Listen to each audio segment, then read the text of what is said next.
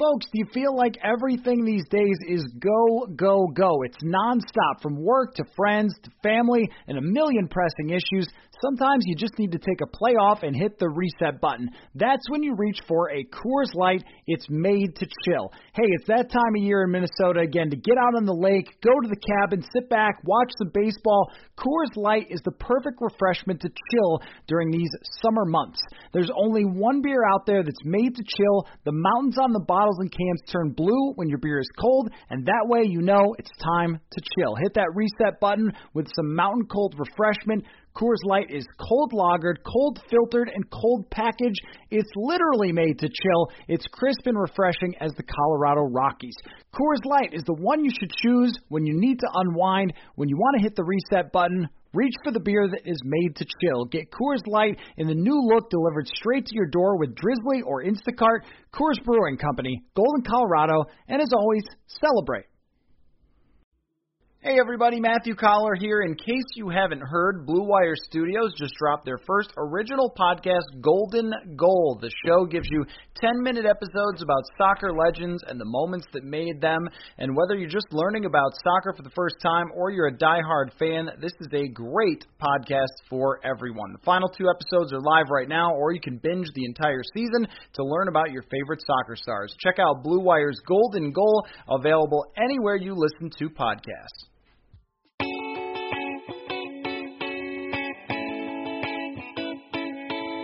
Hello and welcome into another episode of Purple Insider. Joining me, he has written about the NFL for a very long time. I'm sorry if that makes you feel old. Uh, Mike Tanier, who is coming on to talk a lot about his work in the new Football Outsiders 2020 Almanac. I'm extremely excited about that. What is up, Mike? Not much. You feel old. I think I've been doing this now since like 2004.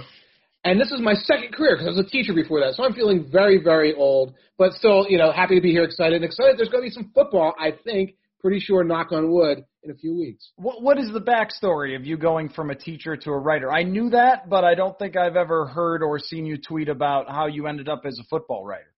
Well, you know, the early 2000s were like the wild, wild west on the internet where, you know, you come on and like you start blogging and giving an opinion on like a message board or you know, like Florio at Pro Football Talk, he just goes on a blog and he starts kind of yelling his opinion, and next thing you know, he's a rock star. Well, I never became a rock star, but I was doing that, doing that, doing that. Had the opportunity to hook up with uh, Aaron Schatz of Football Outsiders at a time when he was going from you know a guy with his uh, computer and his spreadsheets to being uh, the Bill James of, of, of football. Um, and he needed some sidekicks, and I was one of those sidekicks. I was where Michael David Smith and, and Doug Farrar and Bill Barnwell and others and we rose up that way. So it was a weird long transition, uh, and uh, that world doesn't exist anymore because I don't think you can just go on the internet with a shingle and you know two years later be like, hey, I've got a byline at, at Fox Sports or the New York Times.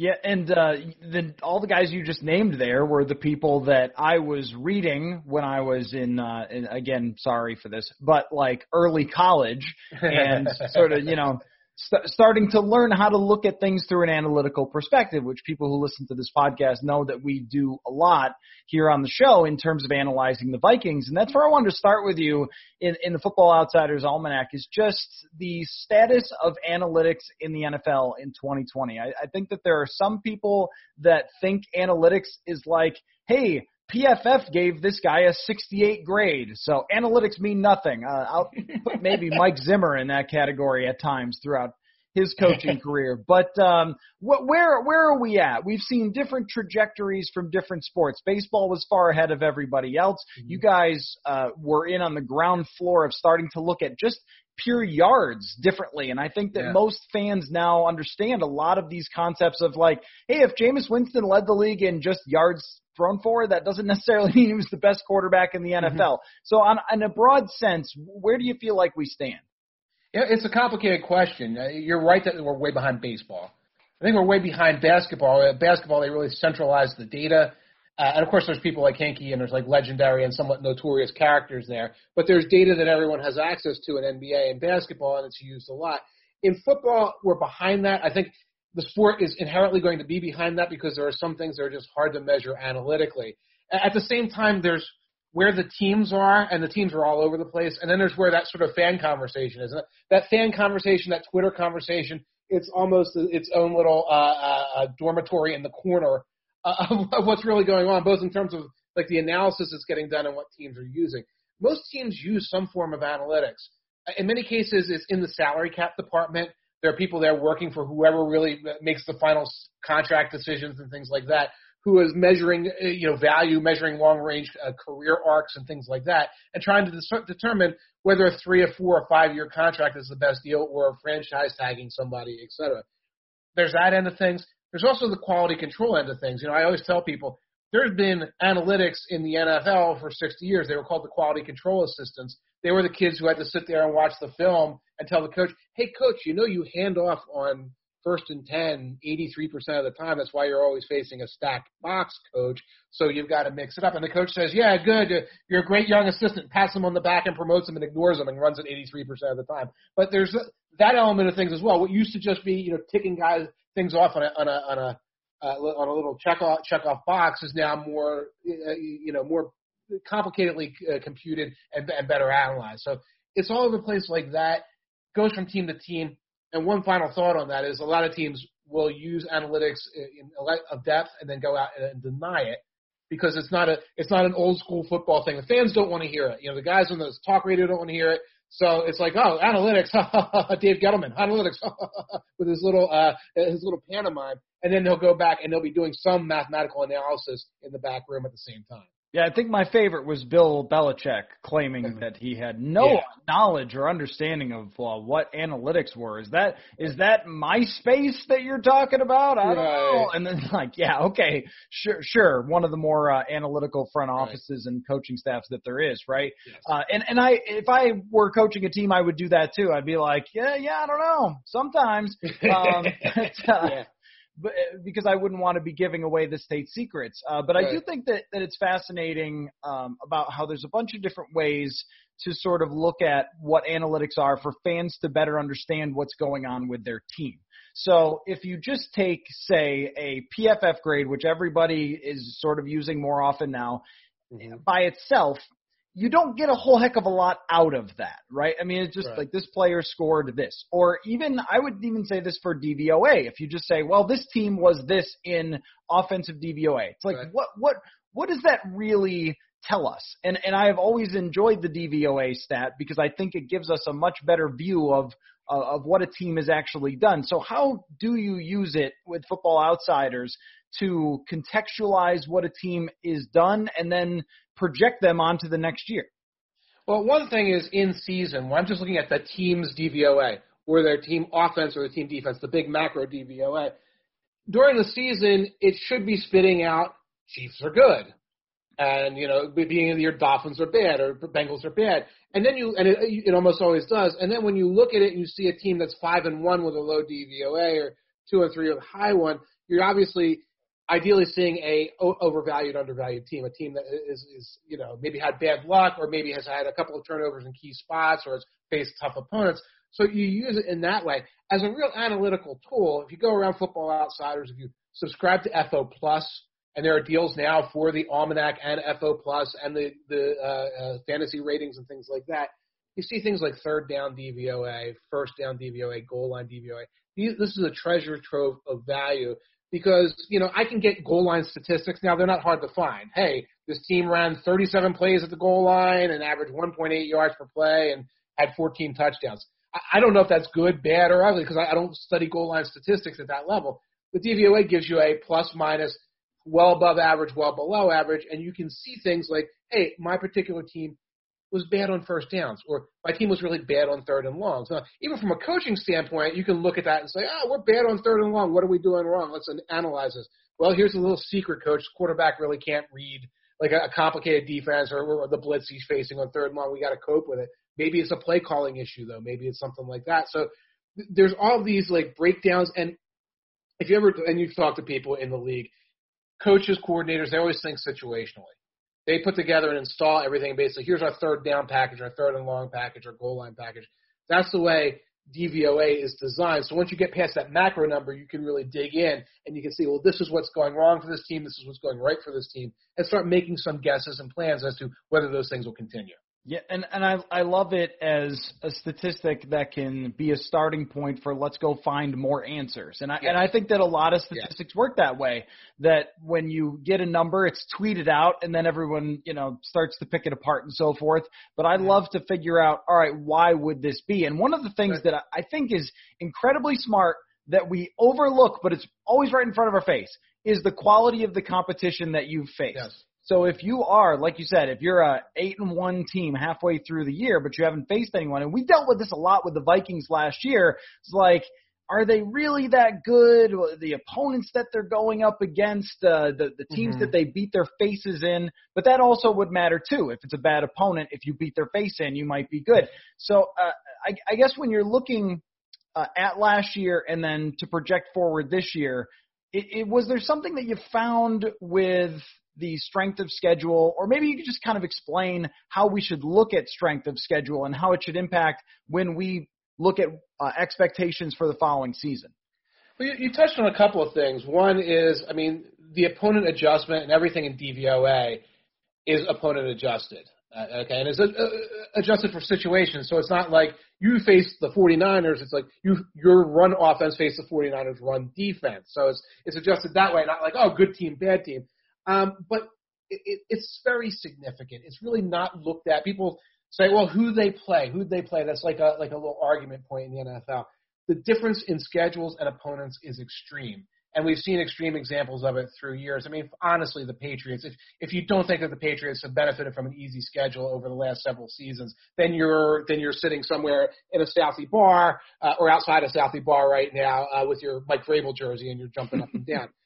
one example last year, I was I did the uh, AFC West, and I was looking at the Raiders. The, the Raiders had a run.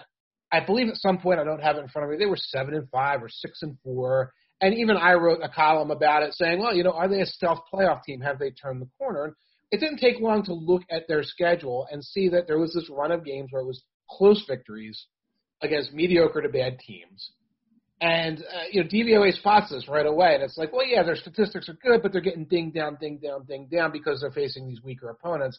And sure enough, it wasn't sustained. They, they went off later in the year. They had to face the Chiefs. They got hammered. They lost to the Jets, which was an indication of, you know, when you're beating bad teams 23 to 20, you're probably one of the bad teams. You know, you mentioned it earlier. If you're hammering, you're kicking, if you're kicking the snaz out of a team, that might mean that that's often a very good sign that you really are great, you know. But when you're like, like man, they really got it done and got that big close win against the Dolphins, that usually means you're in the Dolphins category. So, so you know that's how it's done, and and you know we can do it quick and dirty, eyeballing it. But you know, in Football Outsiders at DVOA and their statistics, it's all been done internally on a spreadsheet. All the calculations are done. Nobody's sitting there saying, "Eh, you know, I thought that the the Bills are pretty good," and flicking a switch. Those statistics are hammered into it, and that gives you the best analysis of whether a team is really is really uh, doing what you think they're doing, or whether it's the uh, the result of the strength or weakness of the opponent. And, and having uh, worked in Buffalo previously myself, I can tell you Tom Brady and the Patriots indeed did uh, uh, get some help from the AFC yeah. East and the Buffalo Bills over a lot of years of uh, six and ten and seven yeah. and nine uh, type of teams if they were if they were having a good year. Uh, now, I, I am interested in the AFC West, especially uh, you know when it comes to Kansas City and what you think made them a Super Bowl champion outside of their quarterback. But I wanted to ask you one more question.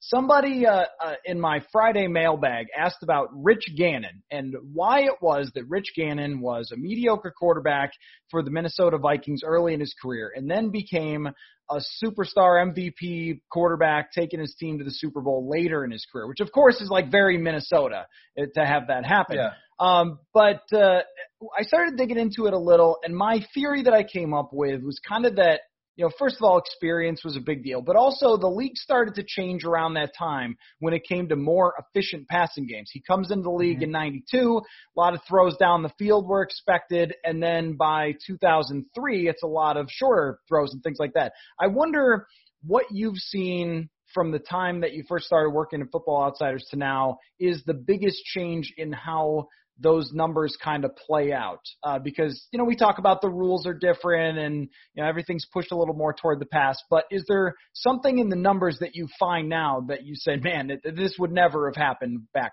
when it's amazing how over 15 years because when we were doing this in 2004 2005 it's like well it's a pass happy NFL And now we say, you know, we would say in today's pass happy NFL, comma blah blah blah. Now we say in today's pass happy NFL, blah blah blah. It's gotten more pass happy over those 15 years. There's noticeable uh, increases in completion rate, noticeable decreases in interception rate. Uh, I think that the, the, the run pass ratio hasn't changed that much, but there have been more plays. I think there's more plays per game, and that increases. So you're seeing that. When you break the data down now, what we think of as a shotgun offense, for example. Shotgun offenses back then was still, I would say, maybe it was a 50-50 proposition. Teams be in the shotgun 50% of the time. Now you've got teams that are in the shotgun, I don't know, 75, 80, 90% of the time, where that is their base package. Where uh, back then, a lot of teams that were in the Gary Kubiak school or uh, uh, in that um, who, who was I mean the, the, the early Shanahan school. You know, they they would not use the shotgun a lot. Now there's no team that doesn't have a shotgun package. I don't think that doesn't have something that's pretty robust. So you can see over the course of the last decade or so increase in spread formations, increase in wide receiver screens, uh, and plays of that sort. Um, and, and just there's a diversity of things like that. And, and on defense, the rise of nickel and dime packages as base base deep packages, which was starting to happen 10 years ago. But now, if you run the data, it's like nickel or dime packages are I don't know 70%, 75% of the time, even more if you get out of the goal line situation. So this is a constant evolution. Now, I've been looking the last couple of years and saying, has it reached an evolutionary point where it backtracks a little bit? You know, because oh well, the 49ers were a run-based team, and the Ravens, well, they were an option-based team, but they were a run-based team. And I don't think it's a pendulum swinging back. I think that our definition of offense is changing, and what you're seeing is teams that took well, we've you know we've been taking these spread concepts for the last 15, 20 years. What about the run element of those spread concepts? And they're and they're finding more ways of doing that, as well as the fact that there's like now I, I would say that the 49ers and the Sean McVay, Kyle Shanahan, second generation Mike Shanahan coaches because that's who they are have like gone anti-spread as almost like a reaction. Not like they're going back to 1990, but here's our anti-spread where we constrict the formations and have two tight ends and we and, and we get use our speed to get out uh, laterally. So we see a lot of those things, and, and they're very visible in the statistics. And it's fascinating because it's still an ongoing evolution. It's not like it, you know 1999 is when it changed or 1984 was when it changed. It's still changing. And, and I think that no matter what era you go back to, you're always looking at if you are different on offense or defense, you've got an advantage, but especially on offense. And now being different is actually being Gary Kubiak and right. putting out two tight ends all the time. I, I was looking at this. Most teams are using 11 personnel with three wide receivers 50 mm-hmm. percent mm hmm more of the time or so, something in that ballpark. Like they're using it right. a lot. And here's. Gary Kubiak, uh, the Ravens, and the 49ers, who are using fullbacks and tight ends all the time. And I just think about game planning, how little time you have to game plan for teams right. in a week with certain rules that are laid out by the CBA, even for practices and training camp. And so if you have the Vikings on a Thursday night in week seven, how right. much time do you really have to prepare for something that is completely different? And I think that that's become a, a huge advantage and maybe one of the reasons why Kubiak's offense has kind of persisted all the way through here. Yeah, and and you know what? When he's calling it, or when he's looking over the shoulder of the person calling it, which I think is how it was going in Minnesota, uh, you know, he it's it's very well put together, very clean game plans. You know, it's like uh, you know what's coming, you don't know what order it's coming, what slight variations he's put in, and that's generally been effective. That was effective various times uh, for for the uh, Broncos and in Houston for several years, but people don't re- remember that success. And I think it was successful for the Vikings last year. The the question and the concern is, okay, we're going to be different because we're going to have a tight end and a fullback on the field. You're different in a way. You have to be careful. It's like you're different in a way that that like is built for four yards and cloud of dust. And it's like, well, that's great, but everybody else is built for seven and a half, eight yards and, and a cloud of like of chaos around them. So it's like you're, you, it's not enough to be the best four yards in a cloud of dust team you can be. And I, I think that's the mistake sometimes that some of Kubiak's disciples – some of the guys who got jobs in Denver. I, you know, I'm not I'm not sold on the guy you guys just sent to Cleveland. We'll see. They're like, we're going to be the best four yards in the cloud of dust team we can be. Well, if so, that's fine. You're going to get left in the dirt uh, by these other teams. That's not what uh, Kyle is doing. That's not what uh, McVay is doing. That's not what those guys were doing. They're like using that framework. You know, to, we got tight end, we got fullback. So yeah, We've got the strong side linebacker who never plays anymore. He's on the field covering our fullback or our tight end, and we're going to get advantage of that. You got to get advantage of that to be a six, seven yard chunk play team, not just oh we're going to go back to the 1990s. I, I, I was looking at if you read the Outsiders Almanac, uh, Kubiak's teams in general are very good at getting the chunk plays out of that. And last year they were good at getting the chunk plays. Again, working with him and, and, and the young man who was the coordinator, Stefanski. When it doesn't work, I think we've seen that in the past with the Vikings. You get that cloud of dust tactics. You don't get those chunk plays. And if you're not getting the chunk plays, hey, off tackle, gain of four, second and six. That's not really winning football games in 2020. Before we get back to the conversation, want to remind you to go to sotastick.com to get your original Minnesota sports inspired goods. Baseball is back, and SotaStick just launched its latest partnership with Hormel Foods and the Tommy Watkins Foundation to pay homage to the Hormel Row of Fame. It debuted in the Metrodome in 1992, and though it's been long retired, you have an opportunity to check out the latest T-shirt called the Wiener Winner. Great for lunch, great for dinner. You remember how the song goes. For every T-shirt sold, Hormel Foods will donate ten dollars up to ten thousand to Tommy Watkins Foundation's backpack program supporting Twin Cities youth. We're going to hook you up also with free shipping for your Wiener Winner shirt. Use promo code Purple Insider for free shipping. That's sotastick.com. S O T A S-T-I-C-K.com. Original Minnesota sports inspired goods. Code Purple Insider for free shipping.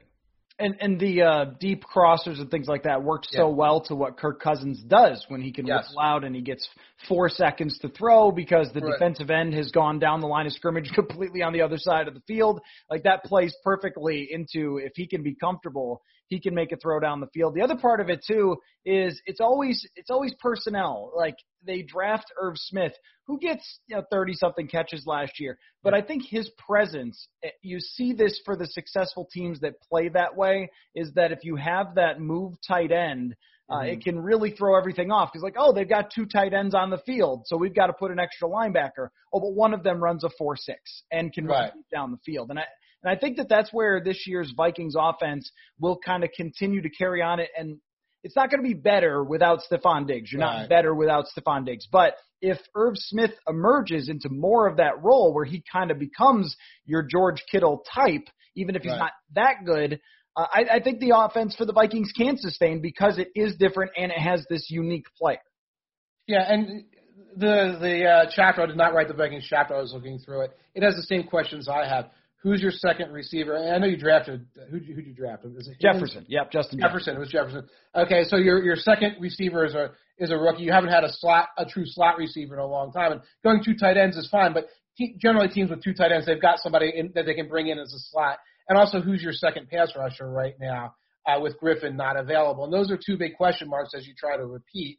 Uh, but beyond that, the the rest of the infrastructure is very strong for this team. But those are two big question marks as you're trying to be at that level, and you're trying to you're talking about yeah deep crossers and things like that. The margin of Diggs versus somebody else is a pretty big deal when you say, well, we're not a four wide receiver team. Those two guys are going to be counted upon for most of the deep success that you're going to have. Your number one tight end is uh, is thirty something right now, Rudolph. So so those are big question marks that got to get answered for the Minnesota Vikings. Yep, totally agree. And uh, not everybody can get off the line of scrimmage like Stefon Diggs yeah. and break off a route on a deep crosser like he can to lose a, a cornerback or something like that. Um, and so I know I know you wrote the AFC West, and it's interesting because the Vikings played all of these teams, and uh, you know Denver is the great example of. Stefon Diggs just demolishing. I think it was Chris Harris on a key touchdown in that game. Um, but I wanted to ask you about Kansas City. Now, aside from Patrick Mahomes, which is a big aside, but I think there's a lot of things that went into that team being great that aren't just their quarterback is an absolute freak and is the best player in the NFL. So, mm-hmm. what did you find when you dove into them for like why they became a Super Bowl champion and what it's going to mean here going forward? Well, the first thing is to dive into the statistics. You have to dive into the two-year statistics if you look at on paper the statistics of the offensive stats of the Chiefs last year, you got the Matt Moore games in there, and you got a couple games of Mahomes with an injury before that, so you don't see these eye-popping stats. So, so to see it, you have to kind of look at the last two years, and you can even go back before that because so much of it is schematic, um, and and and it comes down to Andy Reid over the last decade taking the concept of there being a spread quote unquote package the concept of there being a, let's say, a, a read option, quote unquote, package, and there being a West Coast offense as the shell, utterly rebuilds this and has been, re- excuse me, has been rebuilding it since Alex Smith was the quarterback. to say everything is fully integrated into this these concepts. So while he may be using West Coast terminology, the idea that he's going to have three uh, receivers bunched, split wide to the left, and two of them are tight ends and one of them are tight is Tyreek Hill. You know, and you're going to have somebody off to the right, and you're going to have your quarterback in shotgun, and he's going to run something that looks like a Texas Tech type play out of this. Is not a, a fin, a spoiler, an addition that he threw on the top, like uh, like you know Adam Gase running the Wildcat because the quarterbacks are injured. Oh, you know what? I pulled this out. We're going to do this this week. It's been completely integrated into it, which means there's a depth to how much of it there is, which means it's been practiced at a certain level, which means things like the offensive line concepts are built into it. The number of times you'll see some screen concept and you'll see Schwartz or Fisher running out on the screen and they're, and they're effective in that role. You know, they're running out the block for Mecole or something like that. All of that built together creates a situation where this team was a playoff team with Alex Smith a quarterback. Um, and then you turn around and you put this great quarterback in there. And, and we had to add, it wasn't just Mahomes' ability. It was a integrated into this was a plan for developing him. So he didn't come in as a rookie, throw 35 interceptions. He was behind Alex Smith. He's getting a tutorial from Andy Reid throughout all of this. So this is built to take the type of quarterback who 10 years ago, it would have been like, oh, this is, he's the talented tease and will he come around and everything and get him maximum success from Jump Street when he's ready to play so that he is getting YAC opportunities. So he is using his bomb deep. He's using his legs to a degree, and he's letting Tyreek do things too because he's throwing screens as well. All of that is so beautifully integrated. Very few offense. I don't know any other offense in the NFL has. I, I, the Patriots do, but the Patriots, Patriots have been trying to hide their quarterback hush hush hush for the last two years, uh, and, and now they have. Here's a team doing it that is, is trying to showcase their quarterback. The interesting part too is that it, for me, for how they were built, is that anytime they thought they had enough weapons, they were like, mm, mm-hmm. I think we should get another one. I mean, even whatever was left of Shady McCoy, like, yeah, let's just see if he can still run super fast with the ball yes. in one hand, like he does for some ungodly reason. uh, but uh, I mean, when but when he had it in his hands, when he was at his best, he could dodge anybody. You know, Sammy Watkins. Everyone yeah. made fun of his contract until it was the Super Bowl and they were covering the other two key stars, and then all of a mm-hmm. sudden you needed Sammy Watkins to step up, and he was absolutely terrific. This is one area where I think if you're looking at it from another team perspective, and you look on the board, on the draft board or something, or free agency, well, we've got a couple dollars to spend. What should we spend it on? Should we spend it on a safety or should mm-hmm. we get another wide receiver? And, and this is where the Vikings, they got Justin Jefferson, but they didn't mm-hmm. really sign anybody. Tajae Sharpe is, is kind of an underwhelming signing. They didn't draft a bunch of receivers. They take another one in KJ Osborn, I think, in the fifth round. So, yeah. like, th- this would be one of those areas where I say, if you want to copy the Chiefs, that that's something you can do is that you can never have enough dudes coming who can do great things with the football. Right, and and remember Watkins. Watkins is a little bit of an odd dude. He's a he had he had a pass. If you read Ty Dunne's, he's an odd dude. Yes. So you have to so you take risk on a guy like that. The Honey Badger you're coming in now. He's an outspoken dude. He's not an odd dude, but it's like you can imagine some coach who's like, I want to expect, I want everybody to yell, "Sir, yes, sir," when I tell him to jump, and and and and and and, and, and Tyrann Mathieu's got a question about it. I'm not working with this guy. You can hear Bill O'Brien saying that in your mind. So you bring them in, and, and you know what do the Patriots do? Let's bring in Cam Newton. He's an odd dude. Let's bring him in. The number of teams that just refuse to do that like, um, our precious culture, our precious, you know, philosophy here cannot handle somebody who believes in ghosts and fairies and whatever Watkins believes in, or has political opinions like Mathieu, or wears ascots and dickies like Cam Newton. We can't have that here. Uh, you know, the Bills, you talk about the Bills, they had that mentality. They probably still do to a degree, to be frank, uh, you know, uh, uh, for many, many years you lose, you leave talent on the sidelines. And again, and, and, and I, I'm frankly, Tyreek Hill is part of that. And, you know, there's parts of that story that we might not want to go into right now, but it's like they take a risk on a young man like that as well. You don't want to do it when it's something that could be, you know, dangerous and, and, and violent criminal, but that's part of it as well. You're, it's not just taking a chance on the guy, though. It's also when you come in, do you have a plan for this person from a personality standpoint? Reid has been very good in the past with unusual character individuals of various types. Going into TO for a while before that went nuts. So that's part of it as well. The, the, the Patriots are excellent at that as well. They're great at bringing in unusual characters. It's not going to work with Antonio Brown, but they've worked with a lot of kind of flaky guys like Rob Gronkowski or Tom Brady. Um, so I'm going to let that one sit. Uh, but uh, but it's true though. It's true though. I made Yeah. this point on Twitter the other day about Tom Brady just ignoring the NFLPA telling him to stop his private workouts. Or he was just Yeah. like, "No, I'm to out God or football this virus." Like that Right. doesn't really work that way. But you're Tom Brady, so I guess you could just say or do whatever you want. Right, my gurus are going to be hanging around this the facility Yes. all the time. Are you are you okay with that? Yes, because you're Tom Brady, and we're going to talk about how wonderful you are. And again, well, he's he's phenomenal, and and and, so you create leeway for him. That's fine. I, uh, you're going to create leeway for Tom Brady. You should create leeway for other people as well if they're have special talent. And the Chiefs are one of those teams that tends to do that. Yeah, and it's a good point too about Antonio Brown that blew up in their face, and oh well, like they moved Yeah. forward and they won Yeah. what twelve games last year, so Right.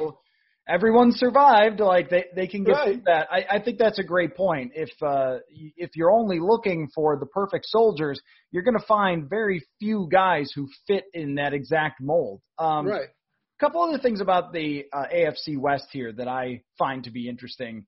The quarterback situations for two of these teams, uh, well, you know, we could really go three, but I was thinking Denver and Los Angeles here are very much up in the air. I don't know what to think of Justin Herbert. Not a huge fan of him coming out. Uh, my buddy Sage Rosenfels is on the podcast all the time. We watched a bunch of film of him together, and there was a lot of yee. Huh? Mhm. What? Why can't he throw seven yard passes, uh, Yeah. even though he has this strong arm? And Drew Lock, I'm, I'm making this comparison, and if you steal it from me, I, I, you're gonna have to pay trademark infringement. Right. I think he's like Ryan Fitzpatrick, where he makes these amazing throws, but the consistency is never going to be there. But he's gonna be super fun. Like, what do we think of these two teams that are very good for the rest of their rosters and their quarterback situations?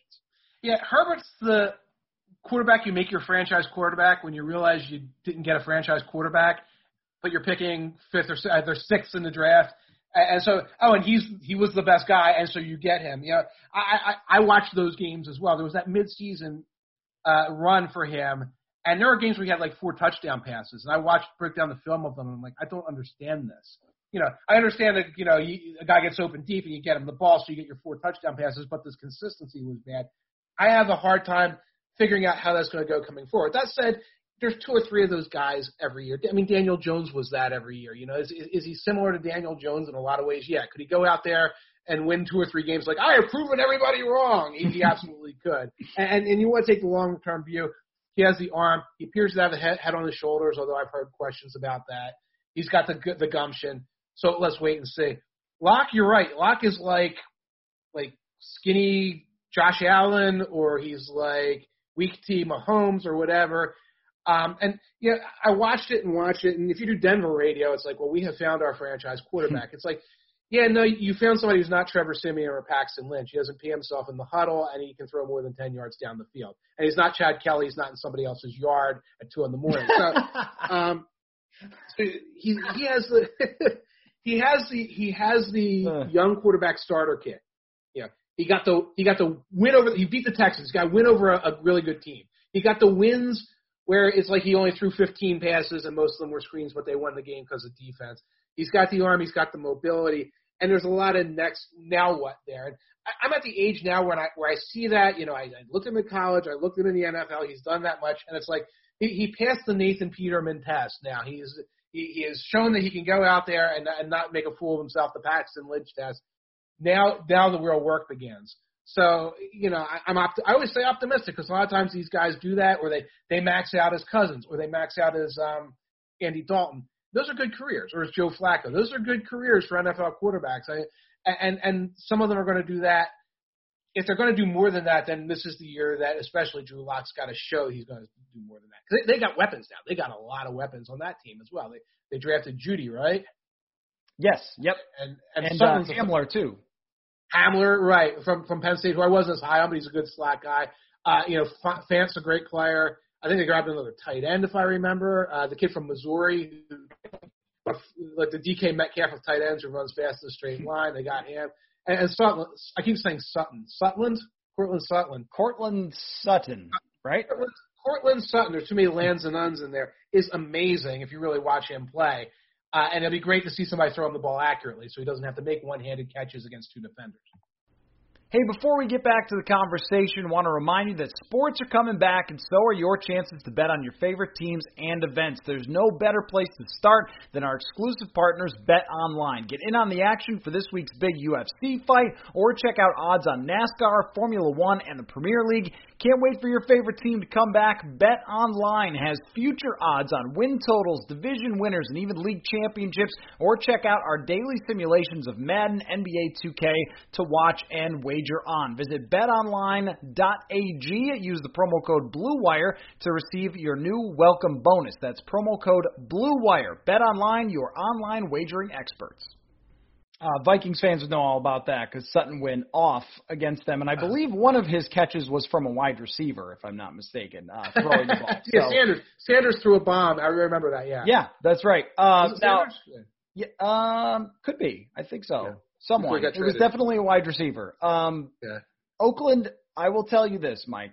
I'm a Jon Gruden apologist because I love Jon Gruden and I think he's really entertaining and fun. And if you're entertaining and fun, you go a long way with me. Like Re- Rex Ryan, same thing when he was in Buffalo. I was like, let's give him more chance because he's just right? I mean, there's just way too many of these people that are cardboard cutouts. So like, Right. let, let's hear them out. Uh, in our business, in our business, it's like, oh, good, a real quote. Oh, he says something interesting. You know, like we can kind of work with that, not just like uh, you know, fake Belichick every day. Yeah. Right. Yeah. The wannabe Belichick's, uh, Yeah. those do not a whole lot for me. And and like you said about the culture guys. Yeah, we uh hey uh hey coach, well, what'd you think of that defense they play? Well, look, we removed a ping pong table from the locker room. So we're going to culture our defense, you know. So uh I like Jon Gruden for that reason. I also like him because I think that the Khalil Mack trade was actually kind of low key, kind of clever actually with where they were at. Um Right. but I just don't know how far they could go in this division. I mean, this division's going to be really tough. And even if he has coached them to the point where they look like a team that should be taking the next step, it's not going to be very easy to do. Yeah, and you know, you mentioned Rich Gannon and like what happened to Rich Gannon. Uh, Gruden happened to Rich Gannon. The young Gruden was an absolute rock star of an offensive coordinator and a game planner and had all the new ideas back then. And I, I believe the early Vikings Gannon, I was still like the Marsha Broda era uh, coaches, and they were brilliant in their day in the mid '70s. But it's like, hey, we're going to throw into the flat to the to the fullback. No one's going to expect that, you know. And that's what they were doing in, in Gannon's, and they were Gannon was like uh, sharing the job with uh, you know, Kramer and those guys, whoever it was. Sean But, like- Salisbury. Who's that? Sean Salisbury. Oh, well, there you go. Yeah, he got he he got benched. Gannon got benched once for Sean Salisbury. Right, they were really doing a heck of a job finding elite talent at that position, weren't they? um, but uh, but the, the Raiders look like they're being built for 500, and I, I don't understand this because you're three years into this. The, you make the Khalil, Khalil Mack trade, and know we could go around and around on that. What did you get back for the Khalil Mack trade? And it's like you got another edge rusher who's not as good, and you got like a, a running back and, and and like it's like it doesn't it doesn't add up. It's like you built this team to kind of go out there and be pretty good. Now I know people who are away from the game make this habit all the time. Dick Vermeil said it when he came back to the to the um, uh, Rams after I guess 18 years away. You think everyone is awesome because in the course of 18 years, strength and conditioning got better, guys got a step faster, et cetera. And you look around like I got a playoff team here, holy cow! And you realize that the rest of the league is like that. And I feel like there's a little bit of that in, in you know in what Gruden's doing. Like Derek Carr, oh my goodness, he's so heady and things like that. Well, he's Derek Carr, and I think he had a very fine season last year. But at some point, you either he either has to make a quantum leap or get replaced, and it's year three, and you've neither gotten that quantum leap or that replacement out of Derek Carr. So you have so you have your quarterback to go uh, eight and eight with. You've got a pass rush to go eight and eight with because you got rid of Mack. Uh, and now they've just, they, and of course, they tried to get Antonio Brown again. That blew up in their face. He blew up in everybody's face each stage along the way, I look at it and say, where where is the championship caliber part of this team? And none of them are championship caliber. All of them are you know 500 or developing. Oh, they're, they're, next year they're going to take the leap, and, and you lose track of the fact that it's year three of him, it's year two of Mayock. Uh, the other two teams in the division are bad. The wild cards are wide open in the AFC. You can build a wild card team, snap of your fingers. Uh, when are they doing it? Maybe they did it this year, and this is their nine and seven season or whatever at this rate, I don't know when they're going to get good because they're squandering all that draft capital that should have been. Here's our elite corner and our elite quarterback and our elite edge rusher, and here we come. Yeah, it's a great point about who you spent the draft picks on matters in the Khalil Mack trade. I think what they yeah. got back for him rather than paying him $20 million a year was right. smart. But if you traded him for a running back and a guy who can't really get after the passer, then that yeah. doesn't really help you. You're just minus uh, Khalil Mack. That's a good point. I think it would actually be better for the Raiders if they did go 7 to 9 again and were mm-hmm. sure that they needed a new quarterback because if they got one and some more weapons to go along with Henry Ruggs, I mean, you might be a team that could draft a quarterback and put him into a situation that's pretty good and, and be fairly competitive. But I agree with you that Derek Carr in today's game is the ultimate eight and eight type of quarterback.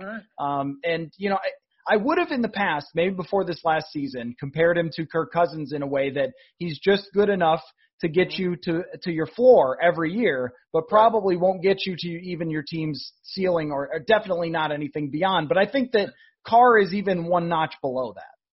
Yeah, and but there is a similarity there, and it's like if your plan is, and I could see uh, Gruden, like I won with Brad Johnson, I I won with Rich Gannon. Give me my, he's now about 30. Give my slightly older guy who's going to run my system. Then you better go out there with two elite edge rushers, two great corners, and try to win with defense.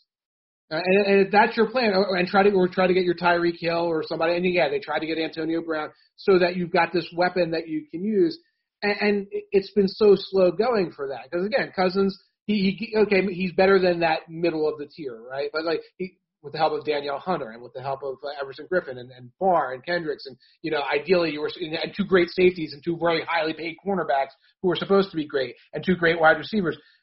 They're not building around him. It's almost like they're building as if they've got the quarterback because it's like yeah yeah let's get a let's get a box safety and let's let's get every guy we can get from Clemson. Uh, look at the number of guys from I joke about this. Yeah. Uh, uh, what's his name? Mayock must be like on the phone with Dabo, just like just like gabbing into the night about these Clemson guys.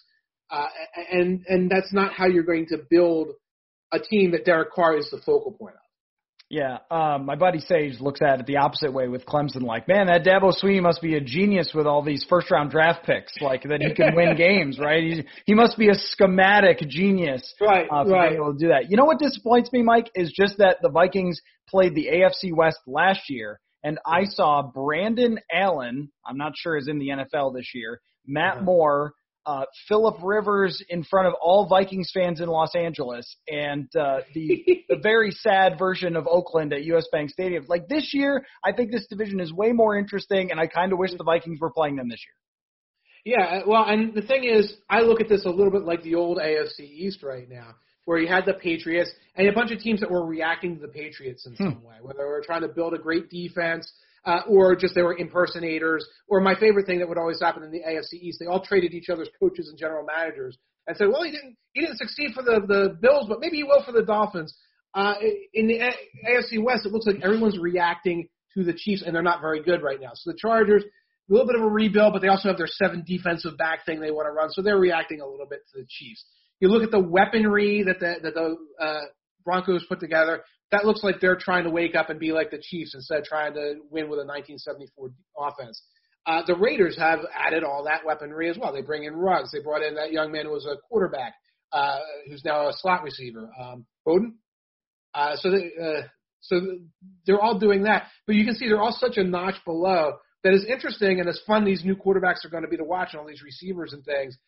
To go about six and ten, seven and nine by beating each other and uh, it should be a walk for the Chiefs. At least that's the way it looks like on paper, and in the analytics, Football Outsiders Almanac as well. Yeah, yeah. I guess that doesn't surprise me. It's it's wide open after the Chiefs between those other three teams, and I would be surprised if any of them are great. And yet they're all kind of intriguing for their supporting cast. So it's a yes. it's a weird, uh, you know, c- kind of I don't know, dichotomy with like I don't think any of these quarterbacks can do it, but I also think that if you plopped a good quarterback, if you took Deshaun Watson and put him on any of those teams, they're Super Bowl yeah. contenders, which is it's kind of funny how it works like that. Um, Mike, before I let you go, uh, and this has been an awesome conversation, was there anything else that you came across that just sort of surprised you with the projections um, for this year, or anything poking through the other articles written by the group of uh, uh, guys that put together the football almanac. Is there is there anything where you went, huh? Didn't expect that team to to end up here or there. There, there are some surprises. I think people are going to be surprised that the the uh, Jets are looking at a team that could be in that wild card hunt. And we talked about strength of schedule earlier on. It's all about the strength of schedule. I don't have their schedule in front of me, but the Jets have an incredibly easy schedule. And when you factor that in uh, to you know being a team that does have some talent on defense, uh, they could be one of those teams where that gets mildly surprising. But I think what the Jets, the Adam Gase comparison is there was a year a couple of years ago the Dolphins made the playoffs and I think it was Matt Moore had to play because Tannehill was hurt, and they had this season where it was like this blip season where they went like ten and six, and the, the Jets are kind of in in play to be the team that does that. Uh, there are some teams that are picked to regress, but if I start naming the teams that are picked to regress, it'd be the same teams. You're probably thinking, oh yeah, the, the Tennessee Titans are probably uh, picked to regress. Yeah, that's that's absolutely right there. Uh, a team that's picked to regress. The 49, 49ers are a team that could take a step back. Uh, the, the almanac is very sanguine overall about the Vikings. Uh, maybe not so much for this year, but for their long-term projections because of what they accomplished in the draft this year and the fact that they have pivoted. The Vikings have pivoted from some of those older players and some of those huge salaries in such a way that's going to help them stay competitive in the years to come. So it, you'll you'll enjoy reading that chapter. And here's a stat. I was you, you could if you I thought it sounded like I was vamping a little bit. I was looking at this stat. Um, 7.3 percent 7.3% of the interceptions thrown in the NFL last year were thrown by Jameis Winston. so he's single-handedly. Oh, that's terrific. Yeah, it's like, yeah. So he's like a one-man uh, outlier of, of statistics. the people who still argue for him really blow my mind. It's like, really, guys? I mean, he's throwing interceptions at a rate that in 1991 would not be acceptable for anybody. Yes. Uh, he would have been benched in 91 for doing this. So, uh, yeah. well, Mike Tanier, I've followed you for a long time, and that is a compliment, not a criticism about your age. and uh, I've always appreciated your work. And uh, I would say that reading you is one of the influences of uh, myself and my analytical approach in my work. So I very much appreciate that, and I'm really glad we could catch up. And uh, how about how about you do the commercial? I know you mixed it in there very cleverly, like a like a veteran of this. You're like, well, you know, if you buy it here and here. But uh, why don't you do the the commercial for the football almanac before we let you go?